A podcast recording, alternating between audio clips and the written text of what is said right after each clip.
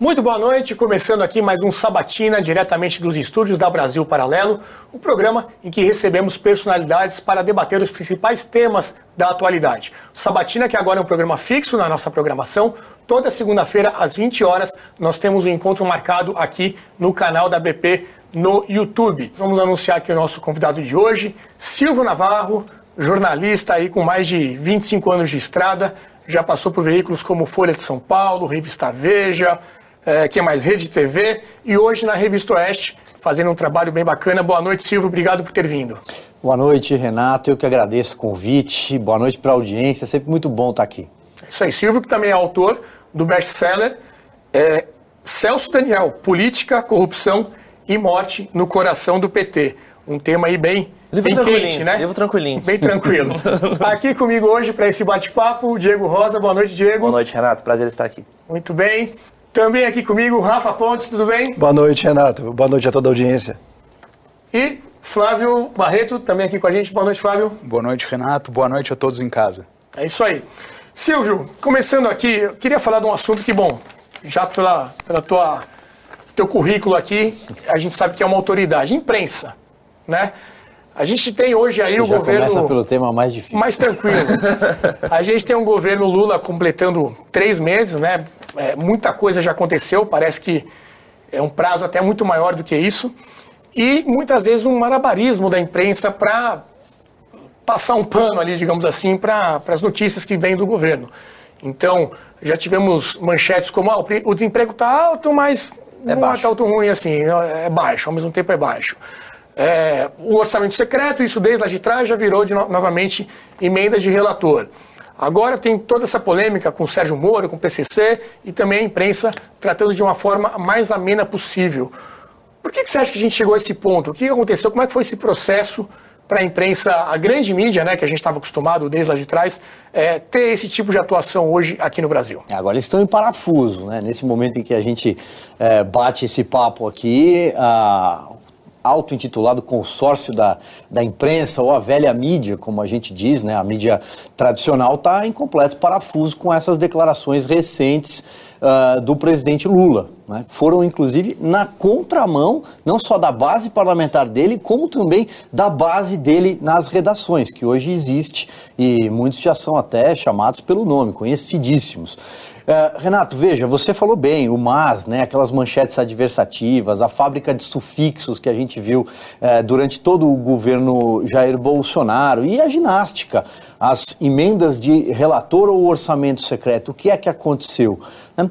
Eu acho que o governo Bolsonaro, o presidente Jair Bolsonaro, e imagino que nós vamos falar também sobre política, sobre o governo dele, mas do ponto de vista da imprensa, ele enfrentou a maior oposição é, da imprensa tradicional desde a redemocratização, com certeza. Nenhum outro presidente enfrentou uma oposição que ele enfrentou é, uma produção de manchetes contra o governo dele. Eu acho que essa, essa era a tônica da reunião de pauta dos grandes jornais, das televisões, das emissoras. Né? Ele se dá o que nós vamos falar mal hoje do presidente Jair Bolsonaro. De que forma nós vamos tentar fabricar um escândalo e aproximar o governo dele de qualquer rastilho possível de fagulha de corrupção. Isso foi uma tentativa, é, é, olha, com uma tenacidade incrível até o, o, segundo turno da eleição. E vejam vocês, um, seja por paixão política que de fato existe hoje, é, você tem uma geração, sobretudo em cargos de chefia nessa velha imprensa, que é, de fato eles vão daqui a um tempo. É, talvez fazer uma autocrítica sobre o papel que eles fizeram do ponto de vista do jornalismo e o quanto eles não deixaram é, o jornalismo, Você a independência. Que o problema tá aí na chefia principalmente. Né? A ordem vem de cima. Acontece que é, eu acho que é, os, os, demais, os é, mais júnior, né? enfim, os, os repórteres, o pessoal que está chegando agora, segue essa cartilha. Eles já têm uma doutrinação da, da, da, academia que todo mundo sabe. Isso não é de hoje, isso já tem décadas. A esquerda sabe ocupar espaço muito bem na academia. Basta você ver que quando. É, bom, nos cursos de humanas isso já é, é uma realidade há muito tempo, mas acabou inclusive se espraiando para outras áreas, não só de humanas. É, alguém que não tem o pensamento progressista, de esquerda, chega à academia, ele quer sair rápido da faculdade, entrar logo no mercado de trabalho, produzir, gerar renda, é, é, seguir a sua família, ter poder de compra já o pensamento de esquerda, não, eles ficam uma década para conseguir sair da faculdade. E com isso eles ocupam espaço, são militantes profissionais dentro das universidades. E eles chegam em algum momento às redações. Agora, eu digo os cargos de chefia, por quê? Porque é impossível que não tenha ocorrido nenhum tipo de filtro para que todo esse processo de combate ao governo Jair Bolsonaro tenha se instalado dessa forma nos grandes veículos de comunicação. Aqui eu atribuo isso em parte a essa paixão política, a uma paixão de esquerda mesmo. É, e aí eu não entro nem no, no, no, ponto do marxismo, dos ideais do PT, porque a gente sabe que não é bem por aí. E sim sobre essa agenda woke, essa esquerda woke, esse progressismo, né? essa, essa gente de virtu, virtuosa. Né? Eu acho que é aí que eles caminham, caminharam juntos nesse período.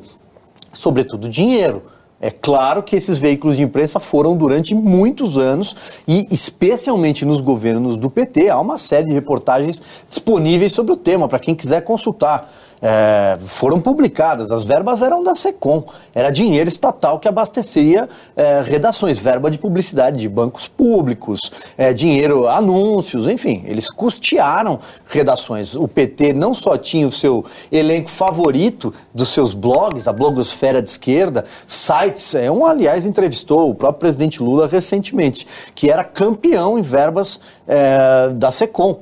Então, o que acontece? O governo Jair Bolsonaro secou essa torneira, fechou essa torneira.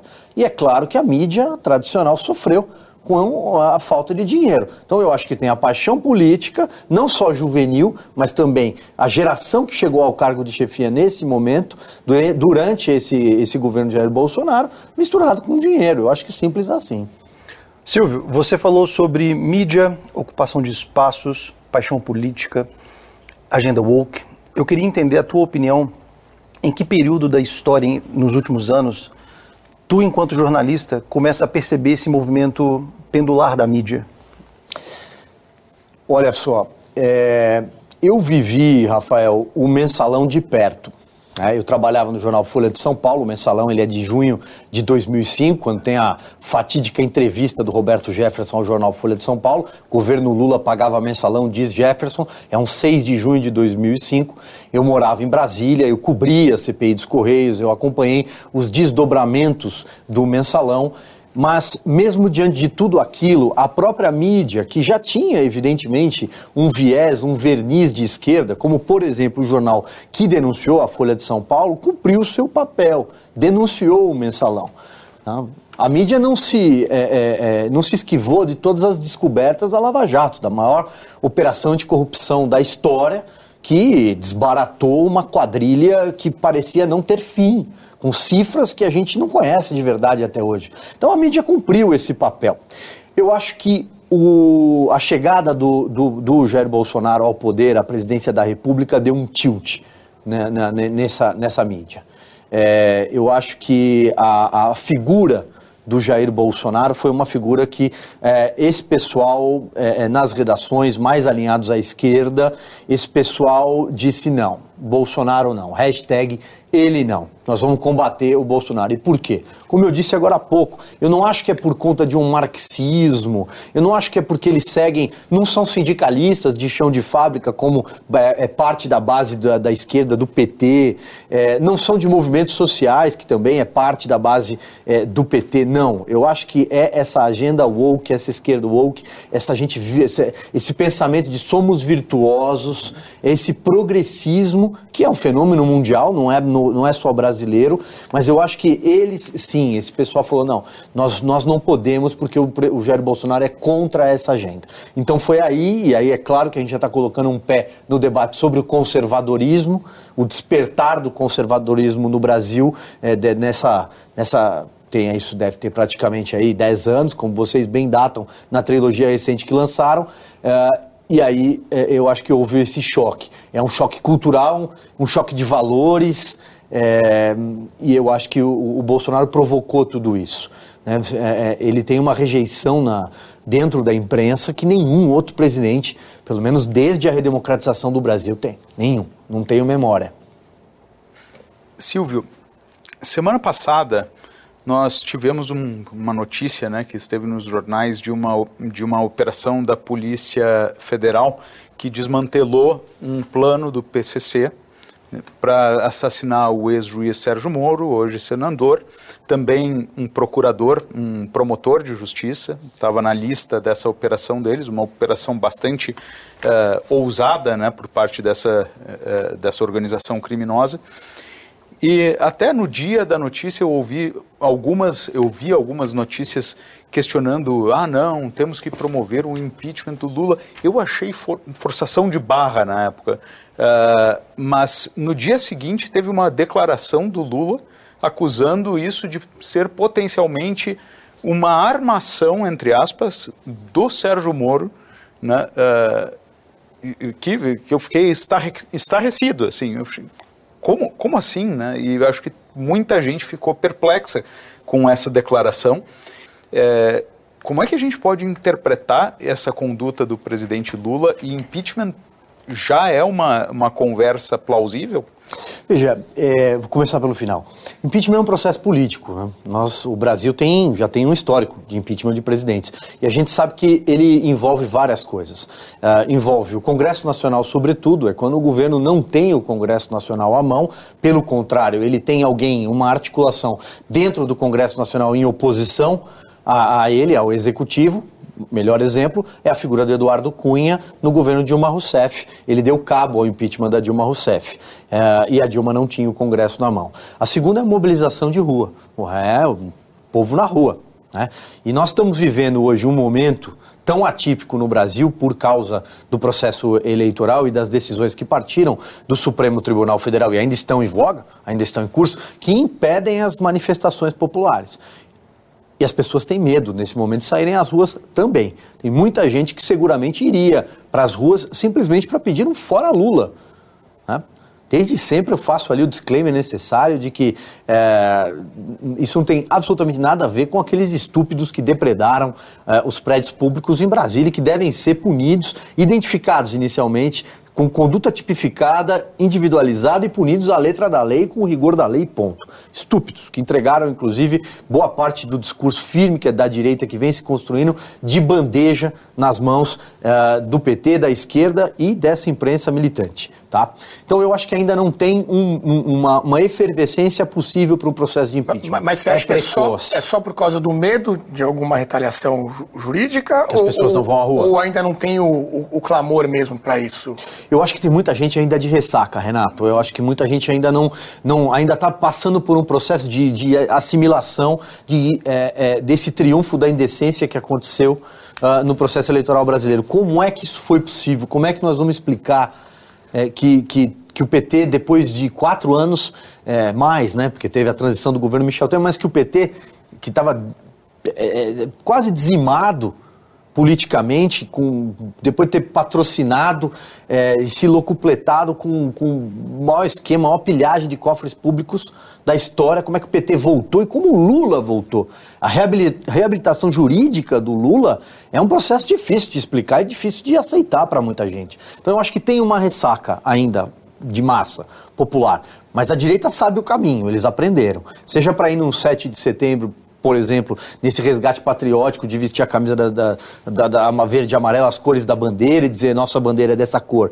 dessas cores, e não é vermelha. Ela sabe o caminho, mas ela está atônita e ela está com medo medo de retaliações. Então, voltando ao ponto, eu acho que não há ainda uma efervescência para um processo de impeachment começar agora. É um governo que não tem 100 dias. Vai completar 100 dias agora, esses 100 dias desastrosos. Né? Então, é, a frase do Lula em si, Bom, primeiro eu acho de uma gravidade extrema, de uma irresponsabilidade extrema, porque a partir de uma frase como essa, qualquer coisa que possa acontecer, o que aconteça, e a gente quer que torce para que jamais nada aconteça com o hoje senador Sérgio Moro, com o promotor Lincoln Gaquia, que você é, mencionou, do Ministério Público, que tem mais de 30 anos de Ministério Público, a maior parte desse período dedicada a combater o PCC entende como ninguém, é o responsável pela transferência dos grandes líderes nessa estrutura piramidal do PCC, que é uma, uma, uma, uma facção com 40 mil integrantes hoje. Mas ele transferiu os principais líderes, inclusive o Marcola. O Lincoln, né? inclusive, é um dos nossos entrevistados no Entre Lobos, uma trilogia que a gente tem aqui. É verdade, eu assisti, pública. muito bom, aliás, a, a, a, trilogia é muito boa e o trabalho dele é um trabalho louvável. Poucas pessoas entregam o colocam o pescoço é, em risco, a própria vida em risco, pelo bem público, pelo combate a uma facção criminosa. Mas tem outros nomes também não tão conhecidos que faziam parte da lista de alvos. Então, olha a gravidade dessa declaração do Lula. E aí é claro que depois de ouvi-la, uh, é possível se questionar a senilidade, é possível se questionar se ele está na sua plena, nas suas plenas uh, faculdades mentais para ter dito isso, ou se simplesmente ele vai fazer, ou pretende fazer, um, um governo de vingança, de revanchismo. Né? Porque a cada declaração dele, ele deu uma a um desses sites de esquerda, blogs recente, em vídeo, uma entrevista, que usa palavras chulas, palavrão, e é, não vai descansar enquanto não é, ferrar o Sérgio Moro, vamos dizer assim. Ou seja, isso é, isso é, vingança explícita, né? Isso é revanchismo. Faz parte do perfil do Lula também. Ele não se tornou essa figura, ele sempre foi assim. Ele sempre foi muito raivoso, é, ele sempre foi muito narcisista. Uh, uh, então eu acho que é, a, a, esse momento em que ele diz assim, é quase que um. Você sabe com quem você está falando, como você usou me prender, eu estou acima, né? É, é, é um, é uma coisa de, de, de semideus, de se considerar um semideus e ser tratado como um semideus pela militância de esquerda. Mas politicamente é um erro, né, Silvio? Porque o, o Moro estava ali esquecido, ninguém mais nem falava nele, e agora ele está ali, novamente em evidência, de uma forma positiva para ele, né, como, como vítima dessas declarações e de um, um possível atentado. Estrategicamente para o Lula foi um desastre essa declaração. Desastre absoluto. Politicamente é muito ruim. Tanto que ele começou a minar a sua base nas redações que a gente falava agora há pouco. Tem muita gente na mídia que até ontem. Uhum vinha num discurso de, olha, que colar de boas notícias que ele está produzindo. Absolutamente e, falso. inclusive, o Brasil vive dias catastróficos. Elogiando a ação mas... da Polícia Federal como se tivesse salvado o Moro, né? Olha lá, o Lula salvou Uma narrativa construída pelo ministro dele de Segurança Pública e Justiça, Flávio Dino, encampada no Senado. Os senadores do PT saíram em defesa dele.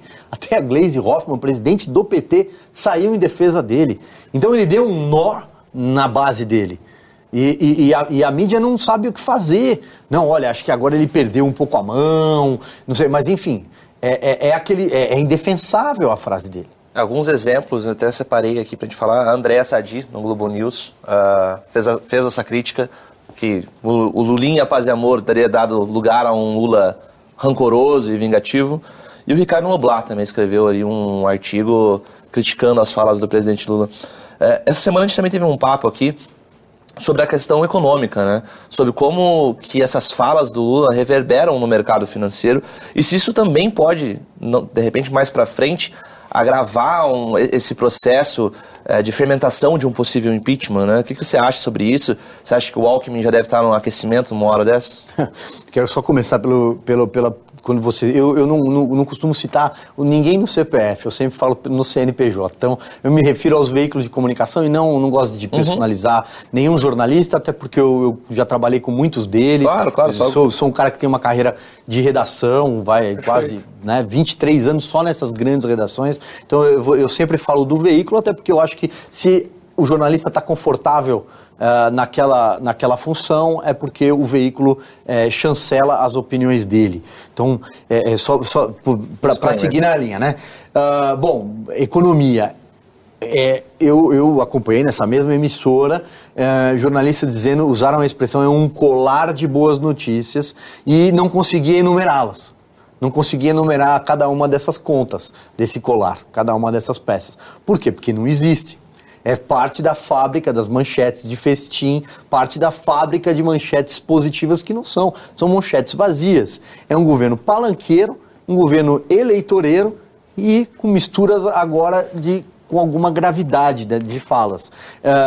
O Brasil passou é, pelo, no governo Jair Bolsonaro, que podemos apontar críticas em vários setores, mas a condição da política econômica do governo Jair Bolsonaro ela é admirável.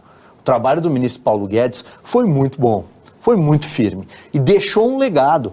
O Brasil viveu a pandemia como todo o resto do mundo viveu, com, os- com a a loucura dos seus lockdowns, do fique em casa, tranque tudo. E o- a nossa economia demonstrou resiliência, muitas vezes na contramão da economia lá fora. Quando é que o Brasil ia ter uma inflação melhor que os Estados Unidos? Quando é que o Brasil ia ter um índice de crescimento chinês? O desemprego recuar logo depois da reabertura da pandemia? O nosso PIB era revisado para cima e o- na contramão do mundo, o, o PIB mundial de vários países sendo revisado para baixo. Olha os nossos vizinhos aqui na América Latina. Olha o que aconteceu com a Argentina, nosso principal parceiro comercial aqui na vizinhança. Então veja, eram números muito positivos. O agronegócio brasileiro hoje é um setor que o Brasil compete mundialmente. Talvez seja o único setor da nossa economia em que somos competitivos mundialmente. E aí assume um governo que, como diz o próprio presidente, assumiu o governo antes de, de tomar posse, já governava, emplaca uma proposta de emenda à Constituição da gastança eh, que promove de cara a bandeira da irresponsabilidade fiscal, de uma aventura fiscal eh, perigosíssima. Isso afasta o investidor estrangeiro, é claro. Isso intimida o mercado interno. Muitos dos que fizeram o L se arrependeram na primeira curva, se arrependeram antes do carnaval, já estavam arrependidos. Claro, porque é, se tem uma coisa que ah, o setor produtivo e mesmo o mercado não quer perder dinheiro, concorda? É, não quer é ter falta de previsibilidade, falta de segurança. Isso complica. Então, eu acho que é, tudo isso vai mostrando que essa engrenagem construída pelo ministro Paulo Guedes, ela pode, ela pode, ela começou a ranger muito antes do que, do que era esperado. Com chegando a 100 dias de governo, a economia já começa a dar sinais negativos. né? Seja, ah, mas ainda é muito incipiente. Não, mas já há sinais negativos. Olha a bolsa, né? Olha o dólar. Já, já há sinais. O desemprego e a fuga de empresas. Quantas empresas nos últimos 100 dias fecharam as portas? Algumas foram embora do Brasil, outras demitiram. Empresas grandes, por exemplo, fecharam planta. Fechou a planta no Nordeste. Vou nominá-las todas aqui para não, não falar o nome das empresas, mas todo mundo sabe de quem que a gente está falando. Então, é, é, o Fernando Haddad não consegue dar uma declaração legível. Ninguém consegue entender o que passa naquela cabeça dele. Ele disse que tinha uma nova proposta de arcabouço fiscal para o país, que entregou essa proposta ao Lula. Depois o Lula, antes de embarcar para sua viagem à China, ficou doente, enfim. Foi lá e disse o quê? Não, nós estamos ainda avaliando, não temos proposta nenhuma, não tem proposta nenhuma. É um governo que quer gastar. A única proposta desse governo é gastar. Eles não têm nenhum compromisso com o teto mas, fiscal. mas, de certo modo, Silvio, é, o Lula está cumprindo o, o que ele falou na campanha. É verdade. Né? eu acho que Ele ninguém está pode cumprindo, ele tá dizer... cumprindo todas as ameaças que ele. Ninguém pode se dizer surpreso, você chamou de ameaças, mas enfim, o, o plano que ele, que ele apresentava desde sempre era de mais gasto público, né, de voltar é, privilégios para tentar, por exemplo, voltar com o imposto sindical, é, muitos ministérios, como, como acabou tendo, programas sociais, era realmente desfazer toda aquela política feita pelo Paulo Guedes, que você citou aqui muito bem. Então, é, não é espantoso ver pessoas espantadas com, com o que está acontecendo? É, não dá para acusar de estelionato eleitoral, no De caso. jeito nenhum. Ele está cumprindo todas as ameaças que ele fez. Nós falávamos isso antes da campanha. Muita gente diz, ah, mas isso aí, na hora do vamos ver, o PT vai ser É, pragmático. Eu cheguei a ouvir de diversos colegas que, que eu respeito, mas que têm oposi oposição, é, posições é, é, antagônicas às minhas. E, e não, será um governo muito mais parecido com o Lula 1, com o Palocci, Antônio Palocci, o fiador da, da economia. Quando é que o Fernando Haddad é fiador de alguma economia? Primeiro, ele não consegue explicar qual é o plano de, go de governo para a área econômica. Não foi dito ainda até agora, nós não temos notícia. Procurem e, e- e- e me mandem eu- alguma notícia sobre qual é o plano de voo desse governo. Nenhum, o governo quer gastar. O Lula precisa entregar a picanha em algum momento, porque ele sabe que se ele não entregar a picanha, a popularidade dele vai derreter muito rapidamente. E governo impopular, volto na tua pergunta, governo impopular e sem o Congresso à mão, já vimos o que aconteceu com dois né? Um nos anos 90 e a senhora Dilma Rousseff. Então, eu acho que esse é um caminho perigoso, eu acho que é por aí mesmo o caminho. A economia pode realmente é, é, travar a máquina. E ele vai colocar a culpa em quem? No Campos Neto? No, no- vai colocar a culpa no Banco Central Independente, que está praticando taxas de juros altas? Claro que está. Mas e e a inflação segue sob rédea.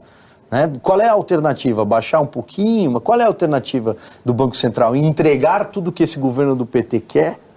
Claro que não. A, independência do Banco Central é uma autonomia. Essa autonomia foi conquistada a duras penas, a revelia do, do, do, da esquerda, que sempre trabalhou contra no Congresso Nacional, e é um avanço. É um avanço a essa agenda de retrocesso. É um governo que assumiu rasgando, por exemplo, a lei das estatais.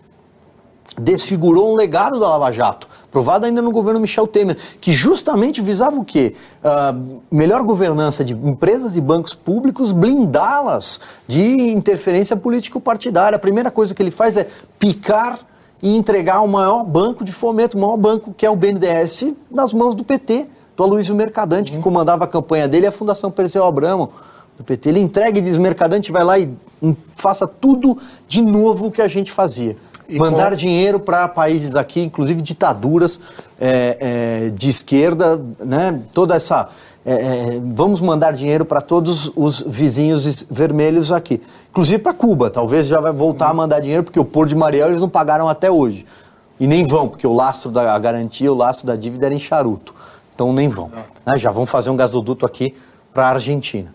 Então, veja, essa é a primeira coisa. Agora, é, é, digo mais, é, é, Renato, ao rasgar, ao desfigurar, desfigurar a lei das estatais, ele está entregando não é só o cargo, a cadeira do Aloysio Mercadante, são 600 cargos em conselho de administração e diretorias de estatais.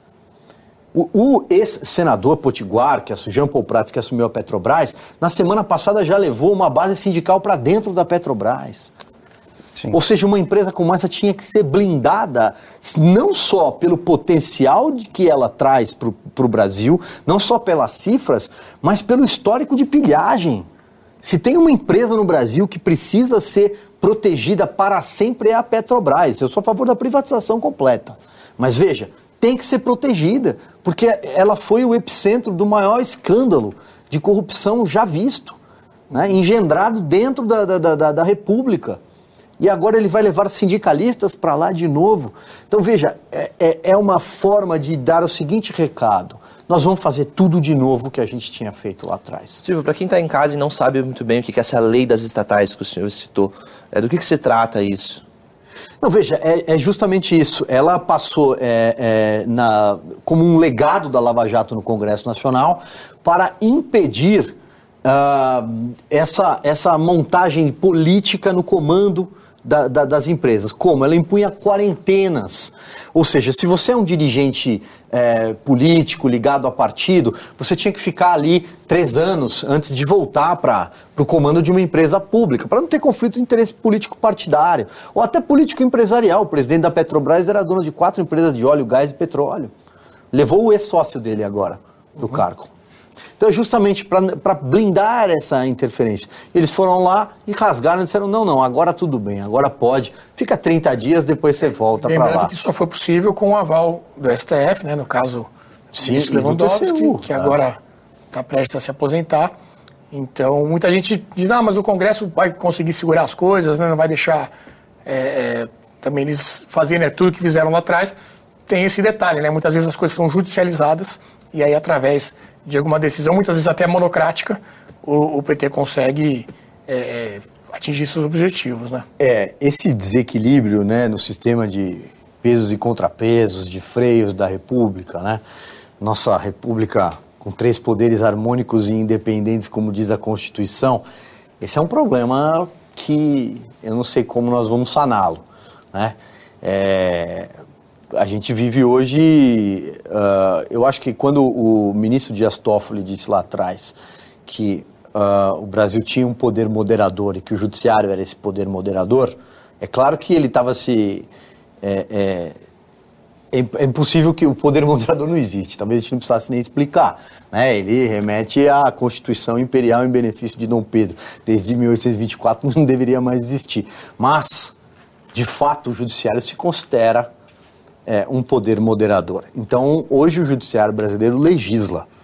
Ele decide. Não basta o Congresso Nacional aprovar, por exemplo, uma proposta de emenda constitucional que falávamos aqui, que requer um quórum qualificadíssimo né, um quórum máximo com votação em dois turnos, depois de ter tramitado por comissões, inclusive a própria CCJ, para avaliar a constitucionalidade de determinada emenda à Constituição, e o Congresso, numa canetada até ontem monocrática, Congresso STF. o STF, numa canetada monocrática até ontem, agora a ministra Rosa Weber ainda acabou impondo que as decisões devem ser colegiadas, né, devem ir ao plenário. Mas numa canetada monocrática, um único homem no Brasil desfigurava tudo aquilo que foi um trabalho muitas vezes de anos. Há casos de PECs, de emendas à Constituição, que levam anos tramitando até conseguir uma aprovação, porque é difícil construir maioria. Dizem que numa democracia a maioria é construída no legislativo. Mas não, quando você tem uma caneta com o poder de destruir tudo isso, nós estamos vivendo um desequilíbrio de, de, de poderes, concorda? Isso para não entrar em outros méritos aí, de outros tipos de decisão. Estou falando só do ponto de vista do legislativo.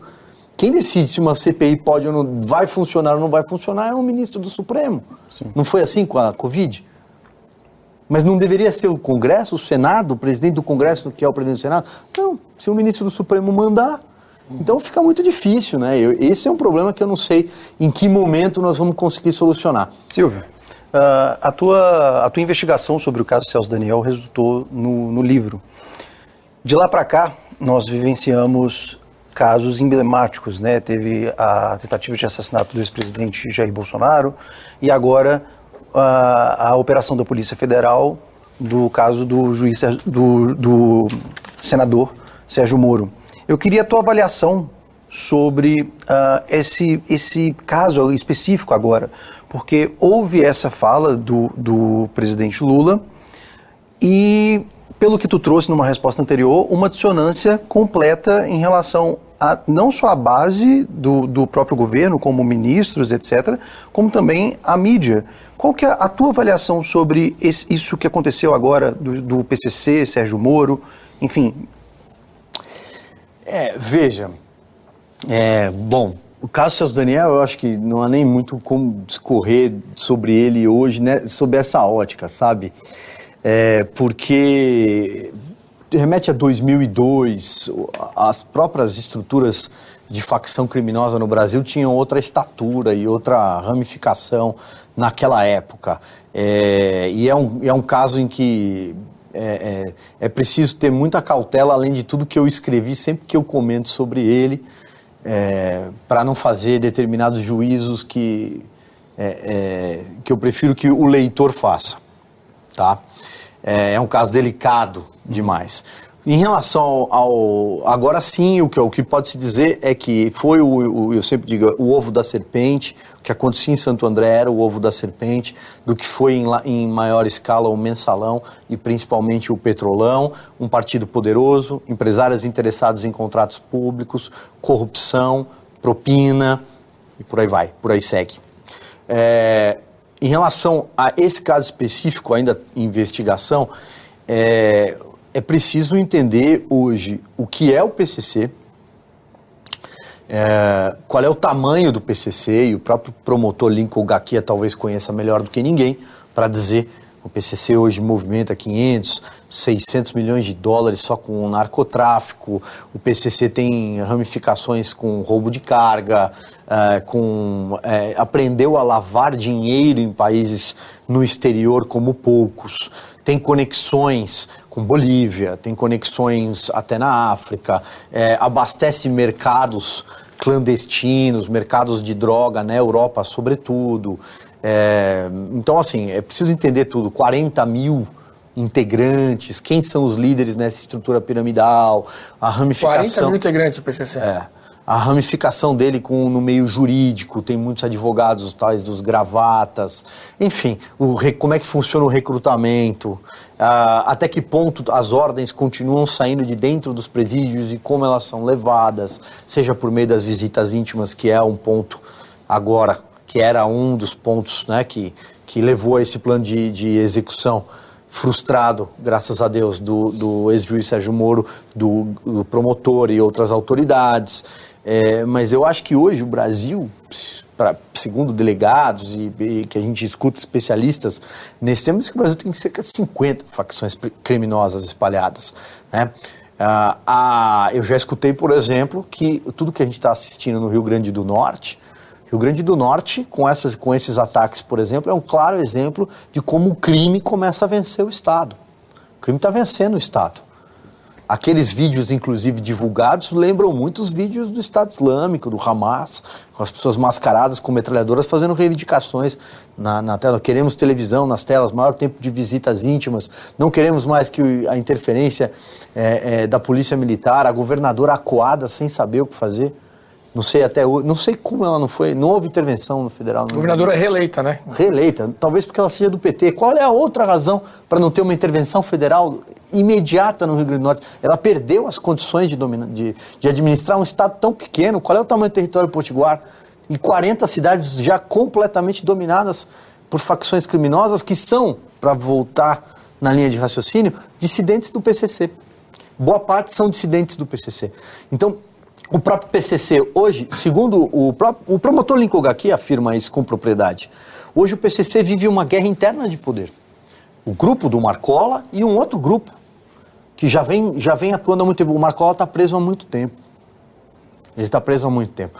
Então, é, veja, eu acho que é, é, preciso entender toda essa estrutura do, do crime organizado e é, qual, qual, qual, é o, qual é o plano de ação contra isso para que o Brasil não se torne um narco-estado, não se torne uma Colômbia da virada do, do, do, dos anos 90. Quando você tinha o cartel de Cali, o cartel de Medellín, a figura Pablo Escobar, o Brasil não pode virar isso. Né? Até porque nós estamos falando de um país de dimensões continentais que tem 200 milhões de habitantes. Né? Então é preciso, é preciso um plano de ação é, é, para se combater esse avanço das facções criminosas e até a pulverização dessas facções criminosas. Né? Claro que elas têm ramificação com a política, isso está cara. Né? Silvio, é, a gente estava falando antes sobre alguns avanços que aconteceram no último governo e a possibilidade disso ser revertido né, agora no, no governo atual, né, inclusive de, de, de questão da, da, lei, da lei das estatais. Né. Um outro ponto que foi considerado por muitos um avanço né, no Brasil como todo foi o marco do saneamento, Verdade. do saneamento básico, né, e se olhar para o nível de san, percentual de saneamento básico né, uh, que a população do Brasil tem acesso é muito baixo, né, é, muito, é, muita gente da nossa população ainda não tem acesso a saneamento básico. Qual é a possibilidade que esse, tem, esse governo tem de reverter esse marco? Eu acho que é grande. Eu acho que é grande. É, basta você observar as declarações recentes, por exemplo, ah, quando teve o tal do grupo de trabalho de transição, quase mil pessoas foram colocadas lá em Brasília, no CCBB, o Centro Cultural Banco do Brasil, para fazer a transição de governo. Conseguiram achar mil especialistas. Né? Não sei se todos eles estão é, no governo. O governo Poder Executivo é, deve ter o quê? 115 mil cargos de confiança. Não, coube todo mundo, eu acho, daquele pessoal. Mas um dos relatórios tratava do, no âmbito do, do, do que seria o Ministério das Cidades. É, dois políticos pleiteavam essa cadeira, nenhum dos dois conseguiu. O Márcio França, do PSB, que acabou assumindo a cadeira de portos e aeroportos, e o Guilherme Boulos, deputado. Os dois, um dos tópicos é justamente a reversão do marcos do saneamento né? ser contra o marco do saneamento. Você lembrou bem. É, é incrível no, com, que hoje, né, em 2023, o último dado disponível, do, até o próprio Instituto Trata Brasil tem esse dado de 2020, nós temos 35 milhões sem água, de pessoas sem água tratada, 100 milhões de pessoas sem esgoto. Né? É um absurdo, sem coleta de resíduos 100 sólido. Milhões. 100 milhões é. de pessoas? Quase é. metade do... Você entendeu? É absurdo. É, isso eram dados mais ou menos de 2020. Desde então, com, por conta do marco do saneamento, que estabelece basicamente que as empresas públicas, depois do término do contrato, têm que entrar com concorrência com a iniciativa privada para execução de, do, do, do serviço, o que aconteceu? Foram 10 certames, mais de 220 cidades é, atendidas, especialmente no Nordeste, no Norte do país e no Espírito Santo isso gerou 70 bilhões de reais, mas eu lembro que o Rogério Marinho, quando deixou o Ministério do Desenvolvimento Social, o senador hoje, ele disse que eram necessários em 10 anos, até 2033, para a universalização completa, né? A universalização do serviço, 700 bilhões. Ou seja, tem um longo caminho pela frente. Mas eu acho que é possível. Como eu acho que há críticas, por exemplo, à privatização do Porto Santos, o maior porto da América Latina. Né? 30% da nossa economia passa lá no Porto de Santos. Aquela quantidade, e já está no seu limite. Tem uma obra agora porque está no limite. É, é, é, de, de, de, de trabalho, de operação, Porto de Santos. É a Sabesp, a companhias de três urbanos, como Minas Gerais, o, a BR do Mar, que trata da navegação de cabotagem, né, que permite, flexibiliza as regras para navegação de cabotagem, de porto, ligando, porto, amarrando porto em porto, sem perder, sem perder a costa pelo país. Hoje a navegação de cabotagem responde por 13%. Você imagina quantos caminhões com grãos não caberiam num navio. Pra, pra, dada, olha a necessidade de ampliação de navegação de cabotagem. E eles querem rever a BR do Mar. Por quê? Pela soberania nacional. Que o discurso socialista quer rever isso. Não, é possível. Vocês flexibilizaram, vocês estão permitindo o uso de navio é, é estrangeiro, estrangeiro, com bandeira bandeira gringa, bandeira estrangeira, como assim?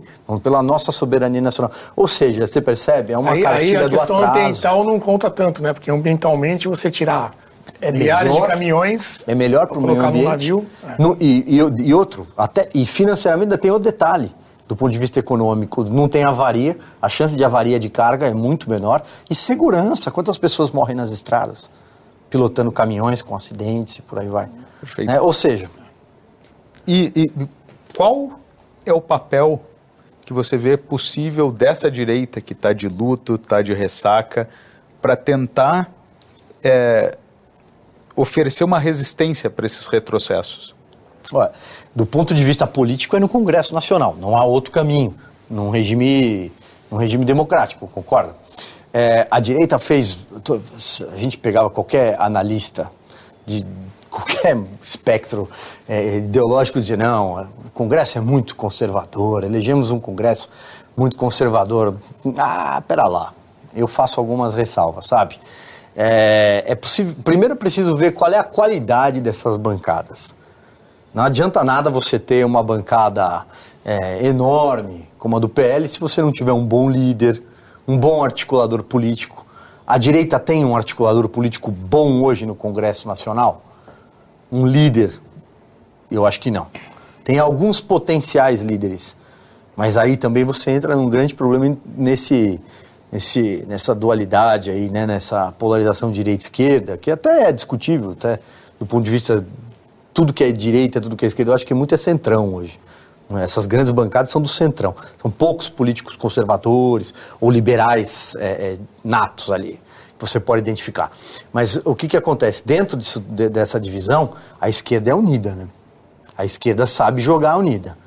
Tem um líder muito claro, que é o Lula, que nunca deixou, inclusive, ter sucessor, mas ele ah, manda alguém e fala: sigam esse cara aqui. Todo mundo segue.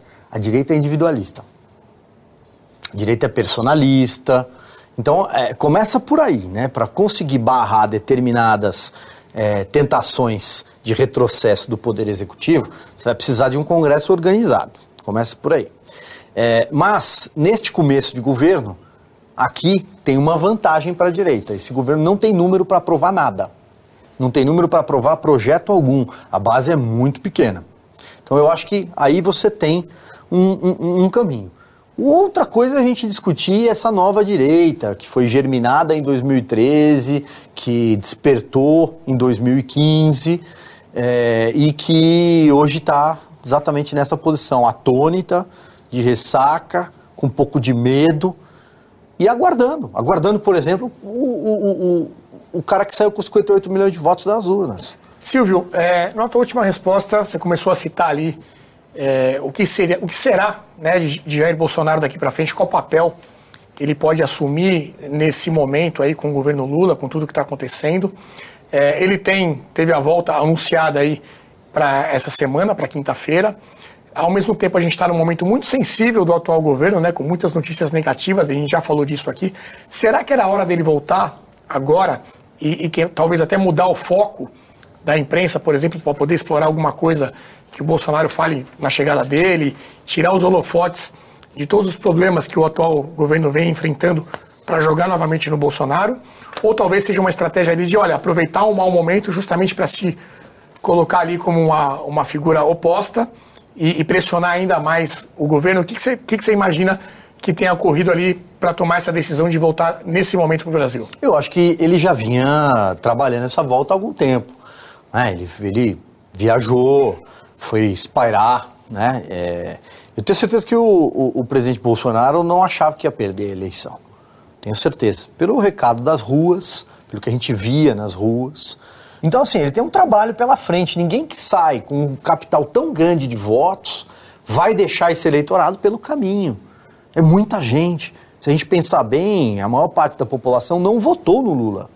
Votou nele ou não votou em ninguém, votou em branco, nulo. Tem gente que não quis votar, não apareceu, não foi. As abstenções, grande, grande volume de abstenção.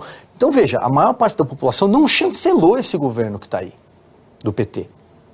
E aliás, acho. Dois acho milhões de votos, né? Muito, a menor da história democrática. Agora veja, é, e digo mais, muita gente que votou no Lula, votou no Lula é, é aquela camada que a gente falava no começo da nossa conversa, aquele pessoal que votou com nojinho, no, no, tinha nojinho do Bolsonaro, pessoal virtuoso, uhum. pessoal dessa agenda woke de esquerda, os progressistas, não são é, é, é, fiéis à, à, cartilha do PT, não são. Não são, não são marxistas, é, não são sindicalistas, não fazem parte de movimentos sociais, não. É, tem até aquela grande gama do, sabe, sou, sou meio intelectual, meio de esquerda. Né? Tem, tem esse pessoal. Então eu acho que é, é, o Lula não representa a maior parte da população. Claro que não. Ele ganhou a eleição. Numericamente está lá. Então veja, é, o Bolsonaro ele precisa entender esse papel dele, de líder da oposição. Agora, Renato, respondendo a tua pergunta, para saber o que ele quer. O que, que ele quer daqui para frente? Ele quer ser o líder da oposição e eu até acho que há uma chance grande da direita voltar ao poder muito rápido, por esses números que a gente acabou de apresentar aqui de votação, e porque esse governo, e aí eu volto na, na tua questão, vai ruir economicamente muito rápido. Isso vai desidratar a popularidade do Lula na sua base, isso vai fazer com que as pessoas sintam no bolso o erro que elas cometeram por ter permitido a volta do Lula ao poder, a volta do PT ao poder. Mas a volta não é um PT que fez autocrítica, que voltou ao poder mais é, são, mais maduro, com compromisso é, é, com determinadas é, diretrizes éticas, é, com compromisso com os novos tempos, com, com a responsabilidade fiscal, sobretudo. Não, é um PT que voltou com a agenda do atraso porque eles entendem que era preciso, como num jogo de tabuleiro, vamos voltar 10 casas ou 20. O Lula queria voltar 20 casas, a 2003, quando pegou o país naquele céu de brigadeiro. A lua de mel dele não foi de 100 dias, a lua de mel dele durou até o mensalão, até junho de 2005. Né? Mesmo um pouco antes, quando se descobre o, a, a figura do ex-diretor dos Correios, naquela capa da Veja, né?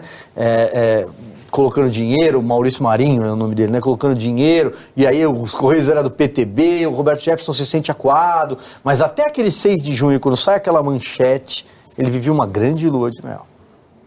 Né? Até aquela cena dos próprios petistas uhum. chorando no plenário da Câmara dos Deputados, dizendo como é possível que vocês fizeram isso.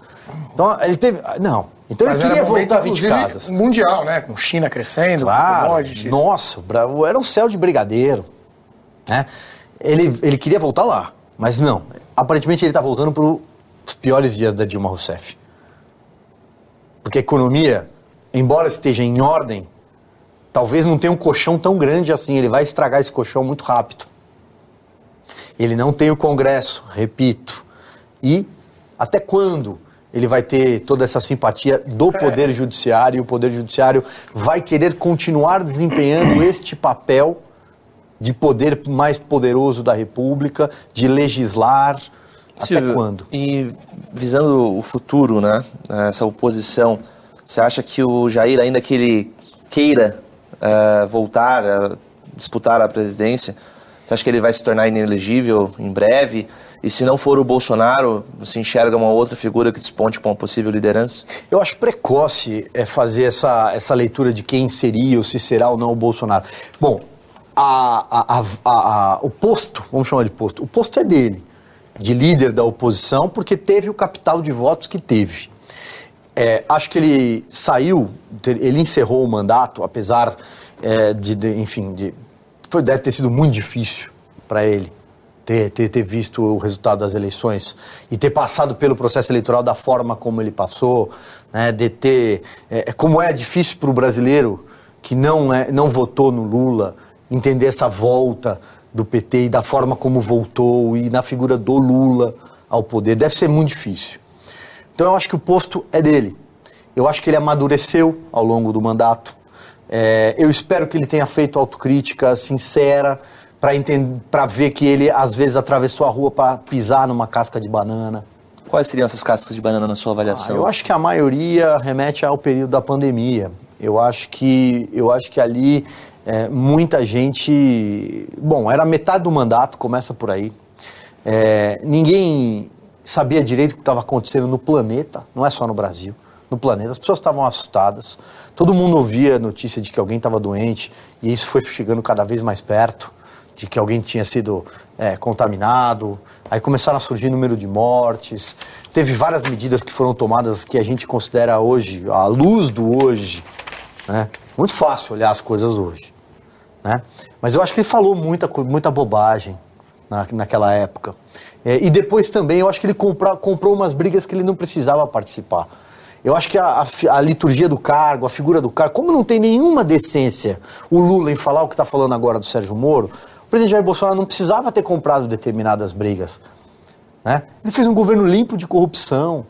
Ele fez um governo bom economicamente, com avanço em várias áreas. Ele produziu, ele produziu não, mas ele, é, ele conseguiu mostrar para o Brasil, trazer para o Brasil uma figura pública hoje como o governador de São Paulo, Tarcísio Gomes de Freitas, que tem feito 100 dias de governo, ao contrário na, da esfera federal, muito bons aqui em São Paulo. Colocou a máquina para andar. E São Paulo é um país, né? É um PIB maior do que a Argentina. Então, veja, é, na área da. Olha o nosso agronegócio, que já era um agronegócio é, competitivo mundialmente, firme, ajudou na resiliência da nossa economia. Ele abriu portas para o agronegócio, enquanto o adversário dele chamava o agronegócio de fascista. Agora está tentando dar um jeito de colocar o pessoal é, é, ligado ao agronegócio para fazer viagens internacionais, está tentando entender, né? Está tentando mas ele se perde muito rápido, Lula. Mas voltando a, a, a essa questão dos novos líderes, a gente tem o governador de Minas Gerais, que está no seu segundo mandato. Se fizer um bom governo, como fez a primeira gestão, o primeiro mandato dele, também é, tem, é candidato a, a pleitear alguma coisa lá para cima. É, então, assim, tem algumas figuras.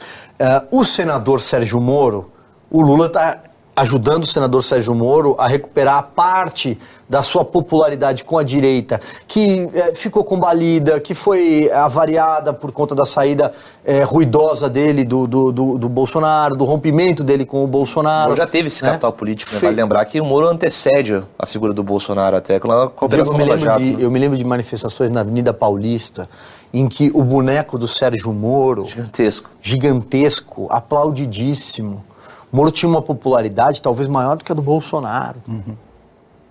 Né? Então, é, é, esse, esse, esse desgaste político que o Moro sofreu foi muito grande. Né? Por ter tido um divórcio com, o, com, com a base do chamado bolsonarismo. Né? É que bolsonarismo de, depende de quem ouve. Né? Tem um tom mais pejorativo esse pessoal não, né? que tenta marginalizar é, a, a, direita. Vocês são bolsonaristas, né? Então, mas assim, é, esse divórcio foi ruidoso, né? Quase terminou em litígio. A sorte foi que é, é, o Moro subiu no, no, no, palanque do Bolsonaro na reta final do segundo turno e falou: não, nós temos um adversário em comum. A despeito das nossas é, é diferenças, nosso adversário é, é, o, é o PT. Ô Silvio, é, numa resposta anterior, tu, tu, trouxe um ponto interessante que é essa organização da esquerda. A esquerda, ela, tu trouxe que ela é organizada de fato, e a direita uh, um pouco mais individualista e aparentemente agora está tá órfão, né? Qual é a solução para a direita nesse cenário? Ó, primeiro é adquirir maturidade, antes de mais nada. Menos Twitter, menos gogó e mais inteligência política, mais articulação, é, menos individualismo, personalismo. Eu acho que é, tentar organiz, é, é, é, pacificar internamente. Tem várias, tem, tem várias correntes de pensamento, de economia, do ponto de vista econômico, ideológico, dentro desse espectro da direita, e eles precisam é, se entender, vamos dizer assim. Né? Depois é aprender a se comunicar, coisa que a esquerda faz muito bem. Depois é tentar fazer com que a, a, a sua mensagem sejam os conservadores, uhum. sejam os liberais é, do, do, ponto de vista da, da, economia, os liberais econômicos, né? seja mesmo essa direita. A própria, o próprio pensamento estatizante e desenvolvimentista existe na direita, principalmente na ala militar. Ele está lá, presente. Então, eles precisam construir alguma coisa e saber levar essa mensagem principalmente para os mais jovens. Principalmente. Porque a esquerda tem uma capacidade de cooptação dos jovens hoje muito grande. Não à toa fez uma campanha na, nos meses, no ano anterior à eleição, para que os jovens tirassem título de eleitor.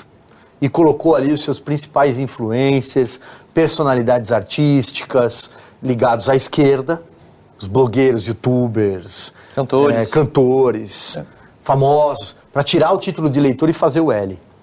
Eu te perguntei isso porque eu, eu, eu noto que o discurso da esquerda ele pega muito no coração das pessoas. Pega. E eles uh, são bons em conseguir uh, materializar imagens, né, o imaginário das pessoas. Da questão, enfim, do discurso mesmo, ele é muito emocional. E eu sinto que na direita uh, parece que esse bloco ideológico ele fica muito ligado a questões econômicas, questões às vezes muito pragmáticas, mas que não pegam no, no coração do eleitorado, sabe? E eu queria a tua opinião sobre como que, como que a gente consegue reverter, do, do teu ponto de vista enquanto comunicador, uh, esse cenário mesmo, né? Tipo, como que a gente consegue levar para a base e mostrar para as pessoas a solução para isso que a gente está vivendo, né?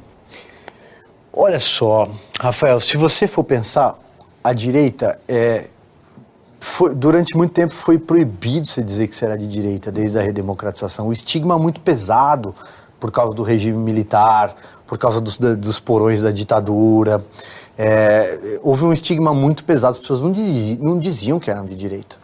Né? O, país é, o país foi administrado pelo Fernando Henrique Cardoso, Pois a gente viu o que era o teatro das tesouras, né? E hoje, conhecendo as últimas declarações, enquanto ele ainda se pronunciava do Fernando Henrique Cardoso, a gente viu bem o que era o PSDB e a social, é quem é o democracia. Vice do Lula, né? Olha quem é o vice do Lula, Geraldo Alckmin. Então, a direita em si, ela era recriminada. Sim.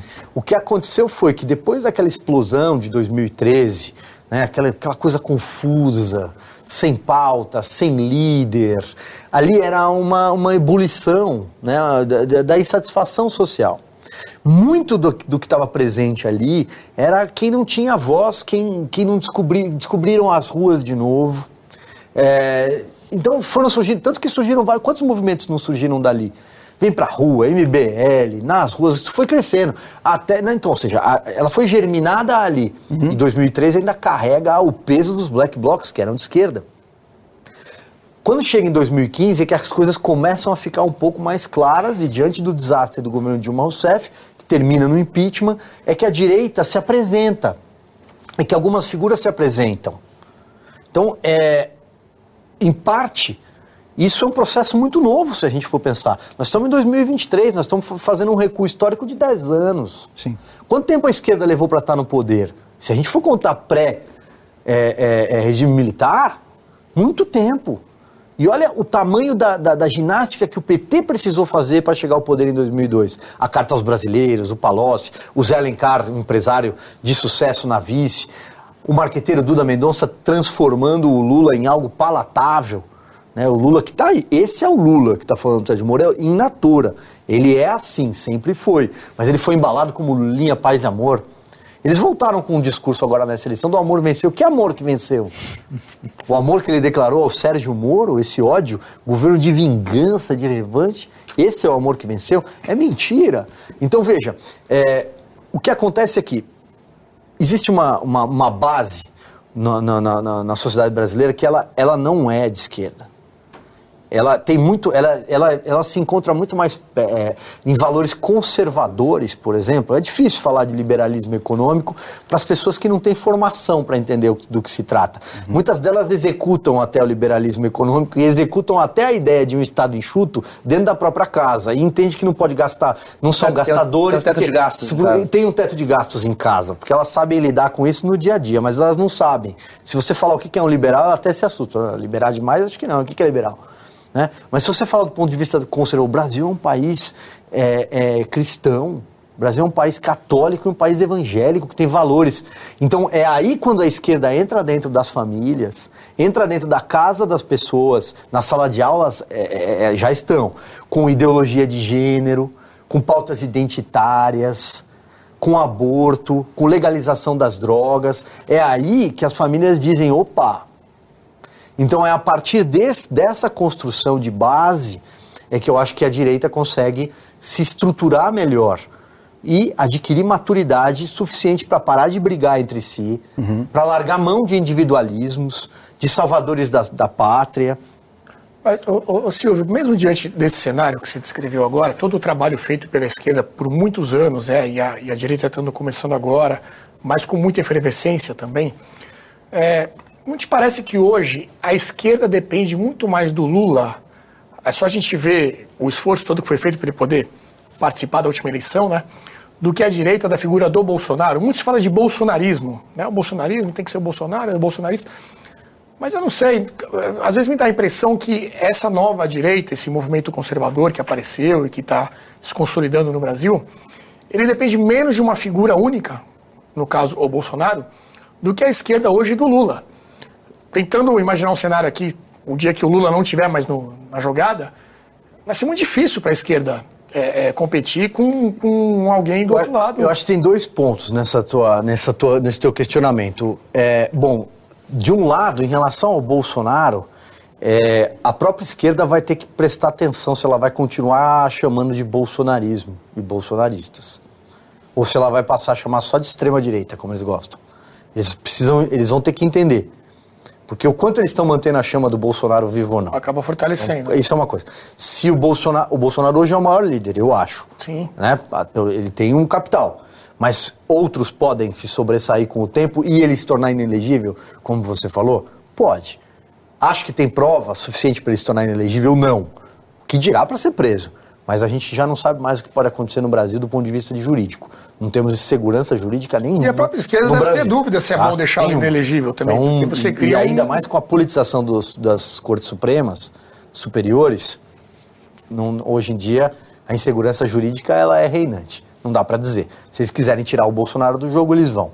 Mas que a direita vai ter um representante fortíssimo na próxima eleição presidencial, vai. Não tenho dúvida se é o Tarcísio, o Zema, uh, se é alguém que vai surgir, uh, se é um deputado em ascensão, como lá, Marcel Van Hatten, que sequer é bolsonarista, é do Partido Novo. Estou dando um exemplo, mas uhum. tem tantos outros bons. É, não sei.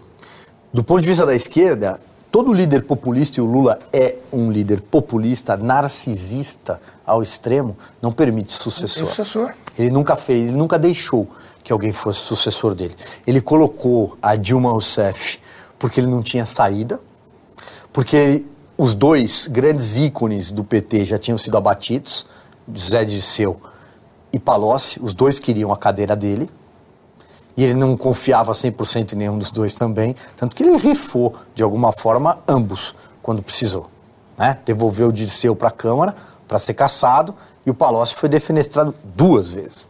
Uma com o episódio do Caseiro, quando era ministro da Fazenda, na CPI dos bingos, surgiu a CPI dos bingos, no Senado, 2005, que correu paralelamente aos Correios, e na segunda vez, quando o PT e o Lula insuflou isso, rifou o próprio Palocci, porque descobriram que ele tinha, é, de alguma forma, se apropriado, vamos usar os termos, os termos permitidos em lei, por parte do recurso ilícito do próprio PT, captado pelo próprio PT. Ou seja, roubou o caixa 2 do PT, né, para si. Então veja, ele nunca fez um sucessor. Fernando Haddad concorreu em 2018 com a cena ridícula de usar uma máscara de papel Eu sou Lula. O slogan, né? É, Haddad Lula é Lula, Haddad, Lula, Haddad, Haddad é Lula, né?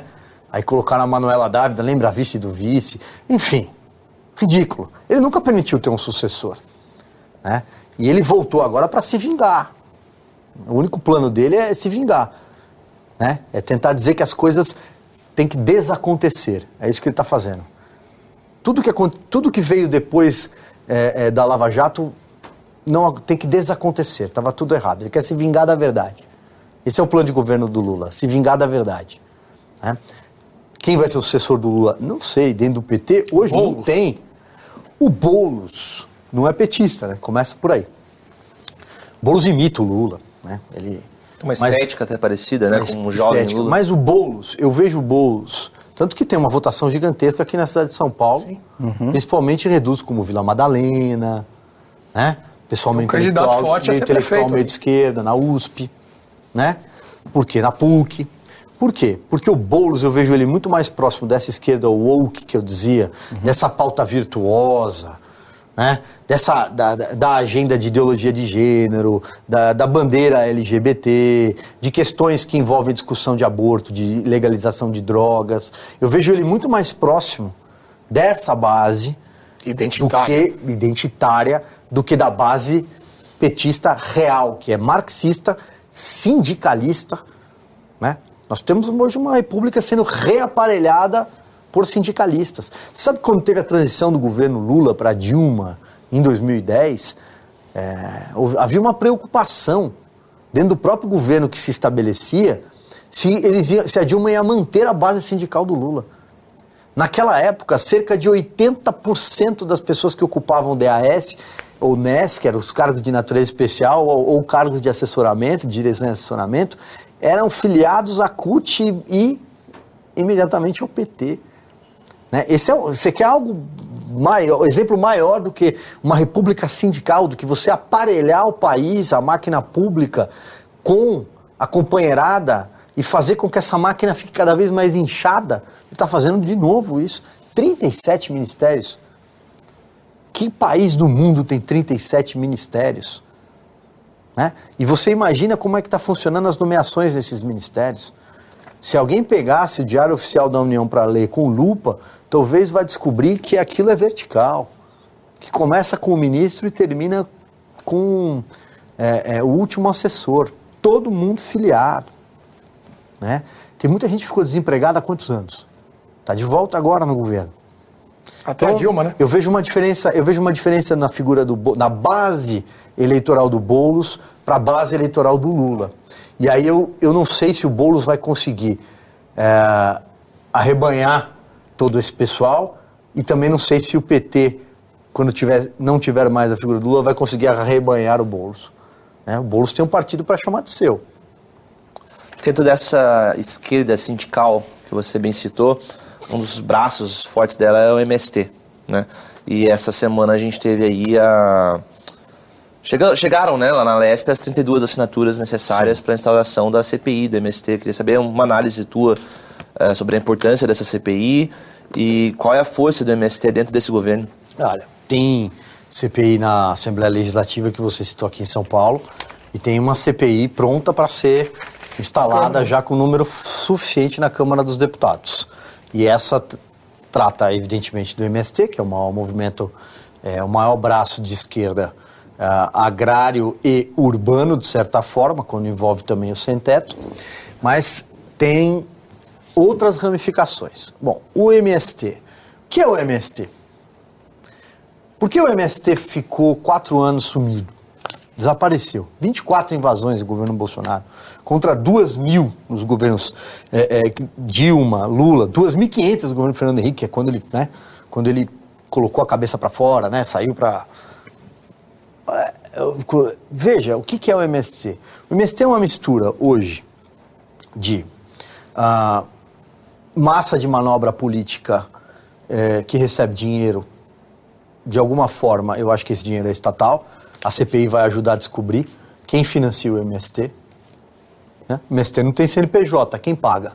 Quem paga aquelas pessoas? Tem braços radicais no próprio MST, mas sobretudo nas dissidências, como essa frente do José Rainha aqui no Pontal do Paranapanema. Ele tem 40 processos judiciais. É, a maioria por extorsão, mas tem porte ilegal de arma, ele já respondeu até por homicídio no passado. Então veja, eles são radicais, eles depredam. Todo mundo se lembra da depredação da Aracruz, no Rio Grande do Sul, vocês se lembram?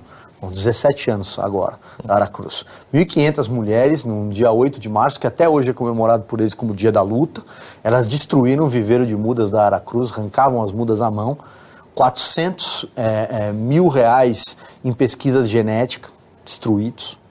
Né? Então, assim, eles são violentos. Quando querem, são violentos. Sem contar assassinato, né? morte de, de, de animais, é, roubo de, de madeira que eles praticam. Então, assim, existe isso ainda? Existe. Eles voltaram agora para ser manobra política. Estão interessados em reforma agrária? É uma boa pergunta. Porque nenhum governo emitiu mais título de posse de terra do que o governo Jair Bolsonaro. Né? Temer e Bolsonaro. Será que é título de posse? Ou será que é barganha política? Ou será que é vender boné na Vila Madalena? No Leblon? Bonezinho do MST? Né? Será que o MST é um movimento político? Será que o MST é um movimento de luta pela terra? Pelo... O que, que é o MST? Ou será que é um braço de grana, de dinheiro mesmo? A CPI vai descobrir. Eu acho que esse, esse é um ponto. O outro ponto é que quanto mais invasões agrárias de terras e urbanas também tivermos desses movimentos, mais se amplia a necessidade de a discussão e a revisão da lei antiterrorismo no Congresso Nacional. A lei, a lei hoje em vigor no Brasil é de 2016, ela foi feita a toque de caixa por causa da Olimpíada no Rio, havia pressão internacional para que o Brasil tivesse uma legislação antiterrorismo e houve uma grita muito grande da esquerda e do PT na época, com medo de determinadas, determinados trechos do texto, porque o MST seria incluído nele, porque essas invasões de terra entrariam né, na, na, lista. Então é preciso rever tudo isso. Quando, a, a, quando ocorrer rigor, porque o brasileiro não admite invasão de propriedade privada. Mas você acha que não prende porque tá não na nossa lei? Constituição. Não se aplica a lei ou ela não é muito clara. Não se aplica.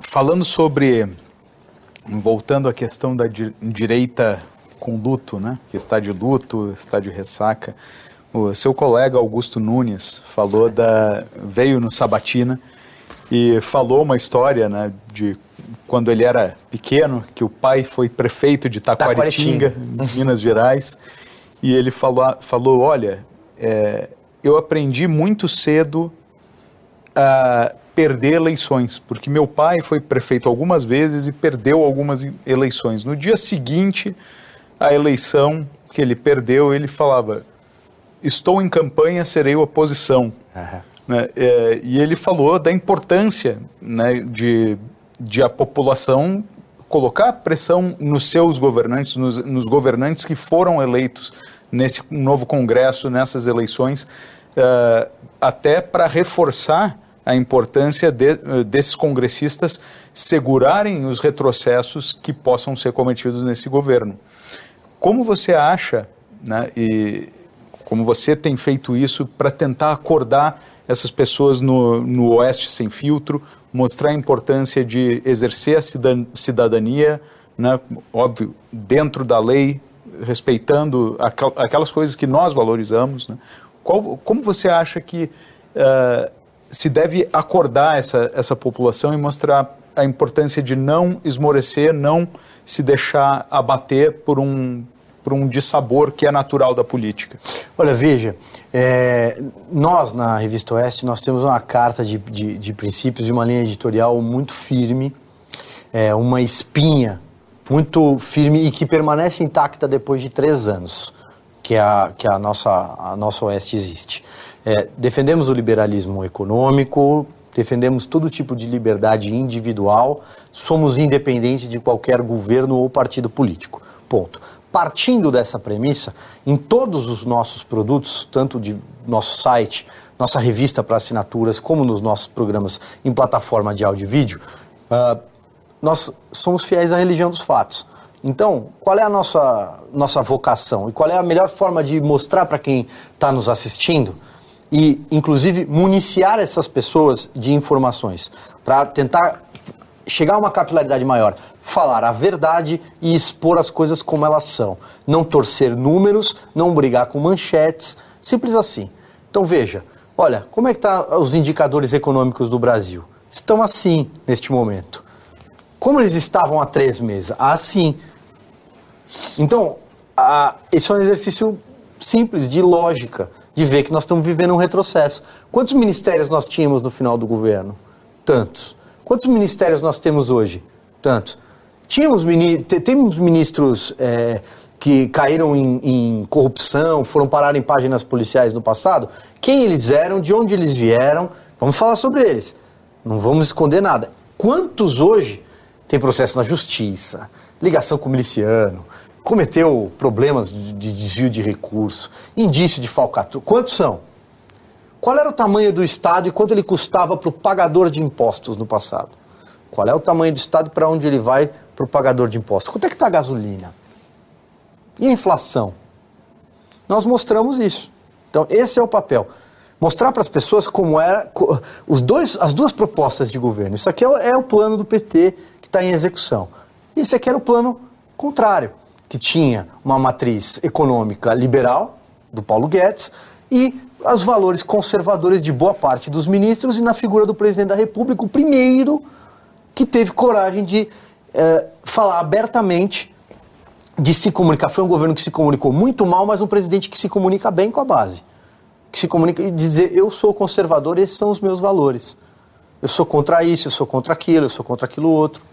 Eu sou a favor da família, eu sou a favor da religião, eu sou contra o aborto, sou contra as drogas. Ele foi o primeiro a falar isso.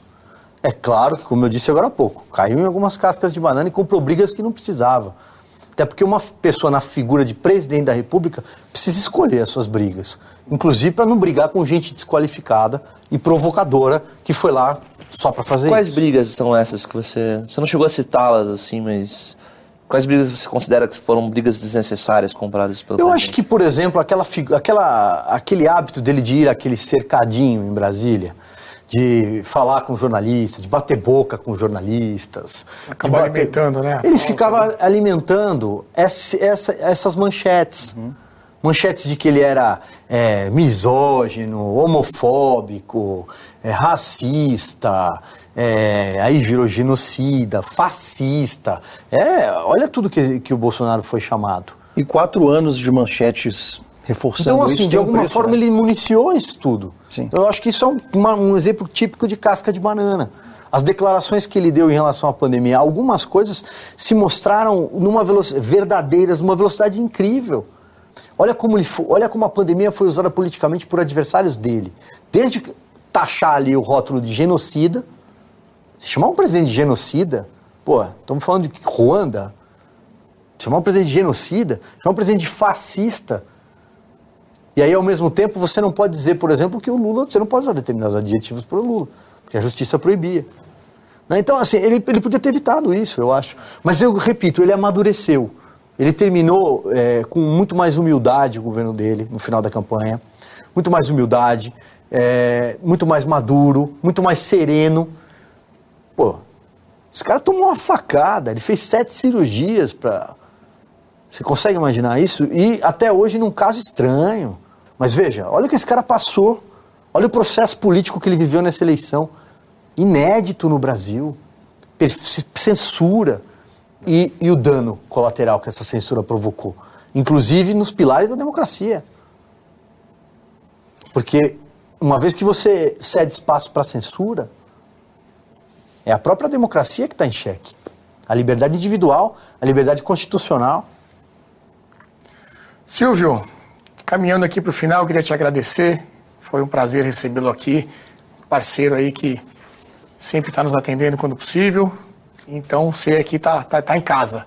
Eu que agradeço, Renato, agradeço a vocês, agradeço a audiência que é, nos assistiu. Acho o trabalho de vocês muito importante, porque vocês fazem um trabalho de formação.